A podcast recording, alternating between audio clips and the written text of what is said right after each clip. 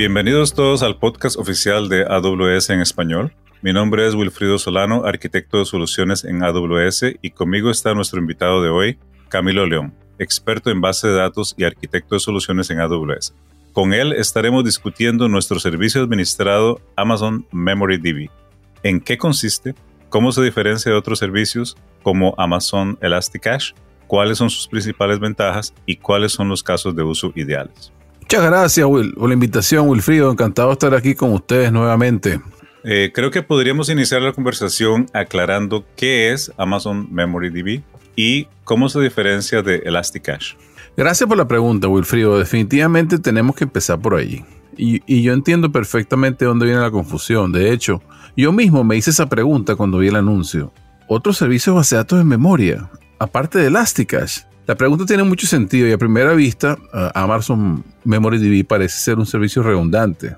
Ahora bien, antes de contestar, yo quisiera regresar primero rápidamente al cambio de paradigma que plantea AWS con relación a las bases de datos. Como ustedes recordarán, y a lo mejor con esto se me cayó la cédula, como dicen en Venezuela, de los años 70 estábamos todos felices escuchando Elton John, los Rolling Stones, Pink Floyd, Journey, y usando bases de datos relacionales. La única respuesta para cualquier aplicación de esa época y hasta los 90 era una base de datos relacional. El debate se centraba sobre cuál de ellas, si era Oracle, si era SQL Server, DB2, Informix, etc. Entonces, en la medida que las necesidades de las aplicaciones fueron evolucionando y se fueron sofisticando, las bases de datos continuaban expandiendo su funcionalidad y evolucionando también. Entonces salió soporte nativo a XML, soporte a blobs, eh, que es la capacidad de almacenar objetos binarios grandes, uh, documentos. De hecho, blob es una sigla que significa Binary Large Object. Este, le, eh, incluir funcionalidad analítica en, los, en la base de datos relacional, este, cubos, ETL, reportes, uh, tipo de datos geoespaciales y un sinfín de características. O sea, esto llegó a un punto que estas bases de datos eran como esas navajas Swiss Army, ¿no? Que tenían como, no sé si tú las has visto, como 89 diferentes herramientas y perolitos y era difícil encontrar la, hoja, la navaja, el, cuchillito. Yo me acuerdo que mi papá tenía una de esas, de las más grandes, que incluía hasta pinzas, tijeras, lupa, una caña de pescar, tenía lima, palillo de dientes, destapadores, sacacorchos, era una cosa increíble. Pero a final de cuentas, lo que mi papá más usaba era la hoja la navaja. Entonces, el punto central de todo esto es que en el caso de las bases de datos relacionales comerciales que conocemos hoy, los usuarios terminan pagando costos de licenciamiento muy altos por toda una funcionalidad que nunca utilizan. O sea, porque alguien tiene que pagar por todo ese esfuerzo de investigación y desarrollo. Entonces, AWS plantea un enfoque diferente. Servicios administrados de base de datos especializados para casos de uso específico, o sea, base de datos relacionales, que todavía es un caso muy, re muy relevante hoy en día, con Amazon RDS, base de datos clave valor, Key Value, uh, como se dice en inglés, como con Amazon DynamoDB, bases de datos de documentos como Amazon Document DB, series de tiempo con Amazon TimeStream y base de datos en memoria para lo cual ofrecemos dos servicios. Elasticache, que ya tiene un tiempo disponible en el mercado con más de 50.000 clientes activos en este momento, y Amazon Memory DB. Ahora, regresando a la pregunta, ¿por qué dos servicios? ¿Cuál es la diferencia? La diferencia radica en la durabilidad de los datos. Amazon Elasticache es un almacenamiento intermedio para acelerar tiempos de respuesta y ayudar a que escale mejor la, aplicación. Es un caché, pero siempre requiere una base de datos detrás que se encargue de persistir los datos a largo plazo. El caso de uso más común incluye una base de datos relacional respaldando a un caché implementado con Elasticache, que es lo que más vemos en el campo. Uh, Amazon Memory ofrece al mismo tiempo esa respuesta ultra rápida, microsegundos de latencia para, eh, para lectura y menos de 10 milisegundos de latencia para escritura, y también ofrece persistencia de datos a largo plazo, durabilidad, consistencia y recuperabilidad de datos a través de una bitácora de eventos distribuida, un transaction log, como se eh, denomina en inglés, que es almacenada en disco y replicada en múltiples zonas de disponibilidad o availability zones en AWS. Entonces la gran diferencia es que Elasticache era un almacenamiento intermedio que requería este, a una base de datos por detrás para persistir datos a, a largo plazo. En caso de MemoryDB está todo como integrado en un solo servicio. Ok, entonces, eh, ¿cuáles serían los casos de uso ideales para MemoryDB y Elasticache? Eh, tal vez si nos podrías dar algunos ejemplos. Excelente continuación a la pregunta anterior. Muy relevante pregunta porque en el espacio base de datos en memoria ahora tenemos tres opciones, ¿no? Tenemos Amazon Elasticsearch Memcached, tenemos Amazon Elasticsearch Redis y tenemos Amazon MemoryDB. Entonces, yo día eh, contestar esta pregunta en dos partes. Primero, vamos a conversar sobre cuáles son las cargas de trabajo ideales para una base de datos en memoria y después analizaremos cuál de esas opciones disponibles, de las opciones disponibles, es el mejor fit para cada caso de uso. Entonces, en primer lugar, es importante establecer cuáles son las características fundamentales que requieren el uso de una base de datos en memoria. Porque usar, ¿Por qué usar este servicio y no otra opción más tradicional como RDS, DynamoDB o DocumentDB, que utilizan disco como almacenamiento primario?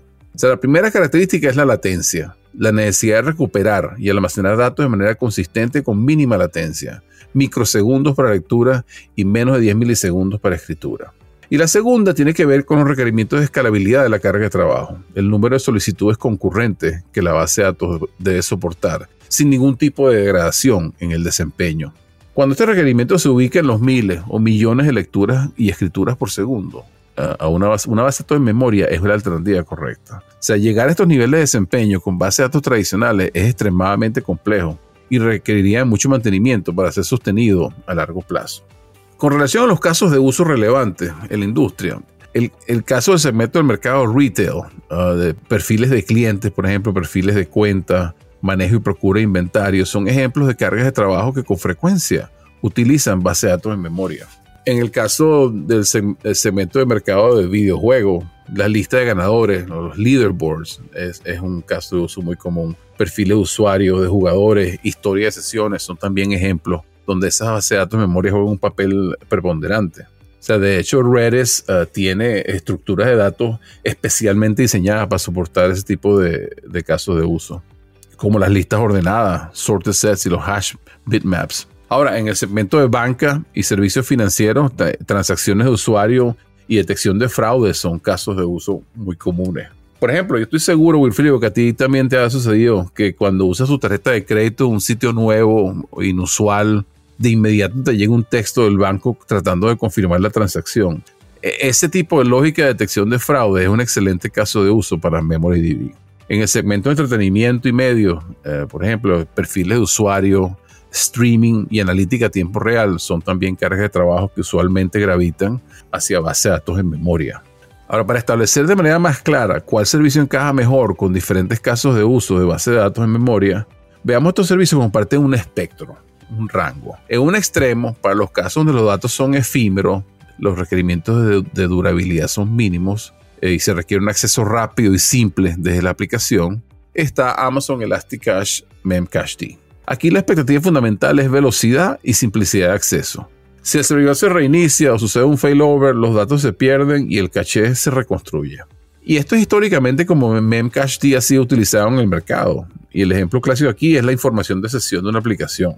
En el centro del espectro eh, de durabilidad se encuentra Amazon Elasticsearch Redis, que ofrece algunos mecanismos para, para, mejorar la durabilidad de los datos almacenados, como la, por ejemplo, la posibilidad de automáticamente tomar snapshots como una foto o imagen de la base de datos en un punto determinado del tiempo, diariamente o generar snapshots manuales de manera ad hoc. Más importante aún es la opción que tiene de replicar de manera asíncrona los datos de un nodo a otro, lo cual le da no solo más durabilidad a los datos, sino también alta disponibilidad a la solución. Porque si falla un nodo, tú puedes rápidamente eh, hacer un failover al otro sin tener que eh, la explicación en línea, fuera de línea por mucho tiempo. Ahora, sin embargo, es importante destacar que en este mecanismo, como la replicación es asíncrona, siempre existe la posibilidad de que una porción de los datos almacenados en el nodo primario no hayan sido replicados al nodo secundario para el momento de la falla y consecuente failover. Entonces, en el otro extremo del espectro tenemos a Amazon MemoryDB, que es una base de datos en memoria con alta durabilidad, que te garantiza la, consistencia y persistencia de los datos almacenados a través de una bitácora de eventos, un transaction una, una bitácora de eventos distribuida sobre múltiples zonas de disponibilidad además de ofrecer todas las ventajas de replicación asíncrona y snapshots que también mencionamos antes, porque es como acumulativo en términos de durabilidad. Entonces, tal vez si podrías eh, eh, hablarnos un poco más de cómo, cómo garantiza MemoryDB la, la durabilidad de los datos almacenados en la plataforma eh, ¿cómo se protege MemoryDB de que el nodo primario se reinicie o sea reemplazado para resolver alguna falla de hardware? Sí, bueno, Wilfrido, mira, fíjate, la gran diferencia con Amazon MemoryDB, lo que lo convierte en una base de datos con alta durabilidad en lugar de un almacenamiento intermedio o temporal como un caché, es que incluye una bitácora de eventos que está desplegada sobre múltiples zonas de disponibilidad y que almacena en disco todas las operaciones realizadas sobre la base de datos. Entonces, en esencia, vamos a ver qué es lo que sucede cuando se ejecuta una operación de escritura en Amazon MemoryDB. El cliente, digamos el cliente Redis, la aplicación envía una operación de escritura, un set, una operación set, solicitando almacenar un valor, digamos el valor 100 sobre la clave A. Ahora, esta solicitud llega al nodo primario del clúster de MemoryDB. Allí se persiste de inmediato en memoria ese valor y se envía la transacción a la bitácora de eventos. Se ha completado esto, la bitácora notifica al nodo que la operación ha sido registrada con éxito y seguidamente el nodo primario notifica al cliente Redis que la operación ha sido completada con éxito. Todo este, este pequeño ciclo sucede de manera síncrona, es decir, el cliente se mantiene esperando hasta que este proceso termina y recibe la notificación. Acto seguido, la bitácora de eventos se encarga de replicar este cambio en todos los nodos secundarios, en todas las réplicas del clúster MemoryDB. Entonces aquí es importante destacar que en la medida que la aplicación opera, el nodo primario y la bitácora de eventos están continuamente sincronizadas uno con otro. Mientras que los nodos secundarios siempre experimentan una pequeña demora que varía dependiendo del nivel de carga al cual esté sometido el sistema. Entonces, otro punto importante aquí es que la, introducción de esta bitácora de eventos además le añade al servicio la ventaja de mover toda esa carga adicional, todo ese trabajo de replicación de datos fuera del nodo primario, mejorando el desempeño general del servicio al hacer uso mucho más eficiente los recursos disponibles en el nodo primario. Esto es una carga que puede llegar a ser significativa cuando tiene un sistema muy activo con cinco nodos secundarios, por ejemplo. Ahora bien, regresando al tema de la durabilidad y disponibilidad de servicios, ¿qué sucede si falla el nodo primario? El Cluster MemoryDB elige el nodo secundario con latencia mínima, sincroniza el nodo y lo convierte en el nodo principal. Completado esto, de manera asíncrona, se aprovisiona un nuevo nodo secundario y se actualiza haciendo uso de la bitácora de eventos. Este proceso de failover es algo que puede tomar tan solo 200 milisegundos en caso de una, operación planificada, un plain failover, o menos de 10 segundos si nos estamos recuperando una falla imprevista. ¿Cómo funciona ese escalamiento automático horizontal de MemoryDB que mencionaste antes? ¿Qué tanto puede escalar este servicio? Encantado de escuchar esta pregunta, Wilfrido, porque me parece importante profundizar un poco en este punto. Vamos a empezar por definir mejor un clúster Amazon MemoryDB. primero vamos a definir lo que, es un shard. Un shard es un segmento o, porción de la base de datos. Es como una rebanada del pastel. al inicio, la base de datos MemoryDB eh, es básicamente es un pastel de una sola rebanada, es decir, como, como un muffin. Estamos usando aquí términos extremadamente técnicos hoy, ¿no? Pero bueno, volviendo a la pregunta, o sea, cada shard o porción de la base de datos es desplegado sobre uno o varios nodos o réplicas, un máximo de cinco réplicas. Entonces, la configuración mínima de un clúster Amazon MemoryDB es un shard desplegado sobre un nodo, es decir, sin réplicas. El muffin, regresando a esta metáfora. Ahora, esta configuración también, eh, también puede ser un shard desplegado sobre dos nodos, por ejemplo, con una réplica con lo cual tenemos de entrada alta disponibilidad. Si falla un nodo, el otro nodo asume el rol de réplica primaria automáticamente. Y también tenemos balanceo de cargas de lectura, porque las operaciones de lectura son distribuidas automáticamente entre los nodos disponibles en el shard.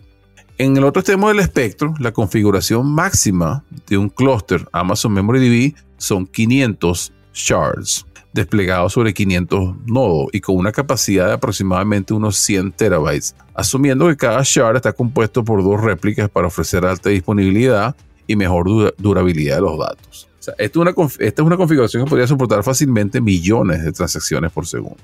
una vez establecido el clúster inicial, tenemos dos opciones para escalar la solución en función de la carga de trabajo generada por la aplicación.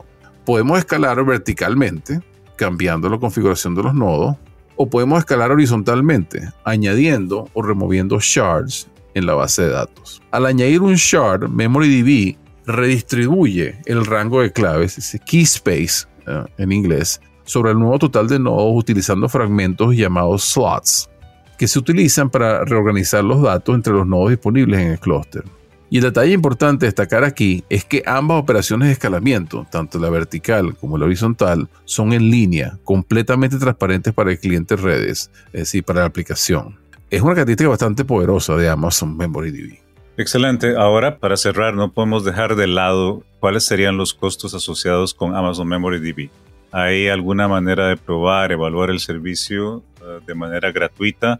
Eh, ¿Qué tengo que hacer? Wilfrido, eso me parece una gran pregunta para cerrar nuestra tertulia de hoy. La buena noticia es que Amazon MemoryDB ofrece el servicio de manera gratuita para nuevos clientes. Me explico. Con el fin de que el usuario tenga la posibilidad de explorar o probar el servicio sin costo, AWS ofrece 750 horas de MemoryDB sobre instancias T4G Small y 20 GB de datos al mes por dos meses. Aparte de esto, dependiendo del caso, es posible conseguir créditos por una prueba de concepto, lo cual es algo que fácilmente pueden solicitar a través de su representante de ventas de AWS. Una vez que tiene una solución corriendo de producción, el servicio se paga por hora de consumo en función del tipo de instancia que se está utilizando, más un cargo mensual por la cantidad de datos escritos mensualmente, que son 0.021 dólares, o sea, dos céntimos, digamos, de dólar por gigabytes al mes. Y bueno, muchas gracias por la oportunidad una vez más. Ha sido un verdadero placer. Saludo a todos esos amigos invisibles que nos escuchan y un gran abrazo. Excelente. Muchas gracias a Camilo León del equipo de desarrollo de negocios de AWS y gracias a ustedes por escucharnos. Esperamos que este capítulo haya sido de su agrado y que toda esta información les sea de utilidad. Recuerden que leemos cada correo que nos envían. La dirección es aws podcast en español arroba amazon.com. Soy Wilfrido Solano, hoy me acompañó Camilo León y como nos gusta decir en AWS, sigamos construyendo.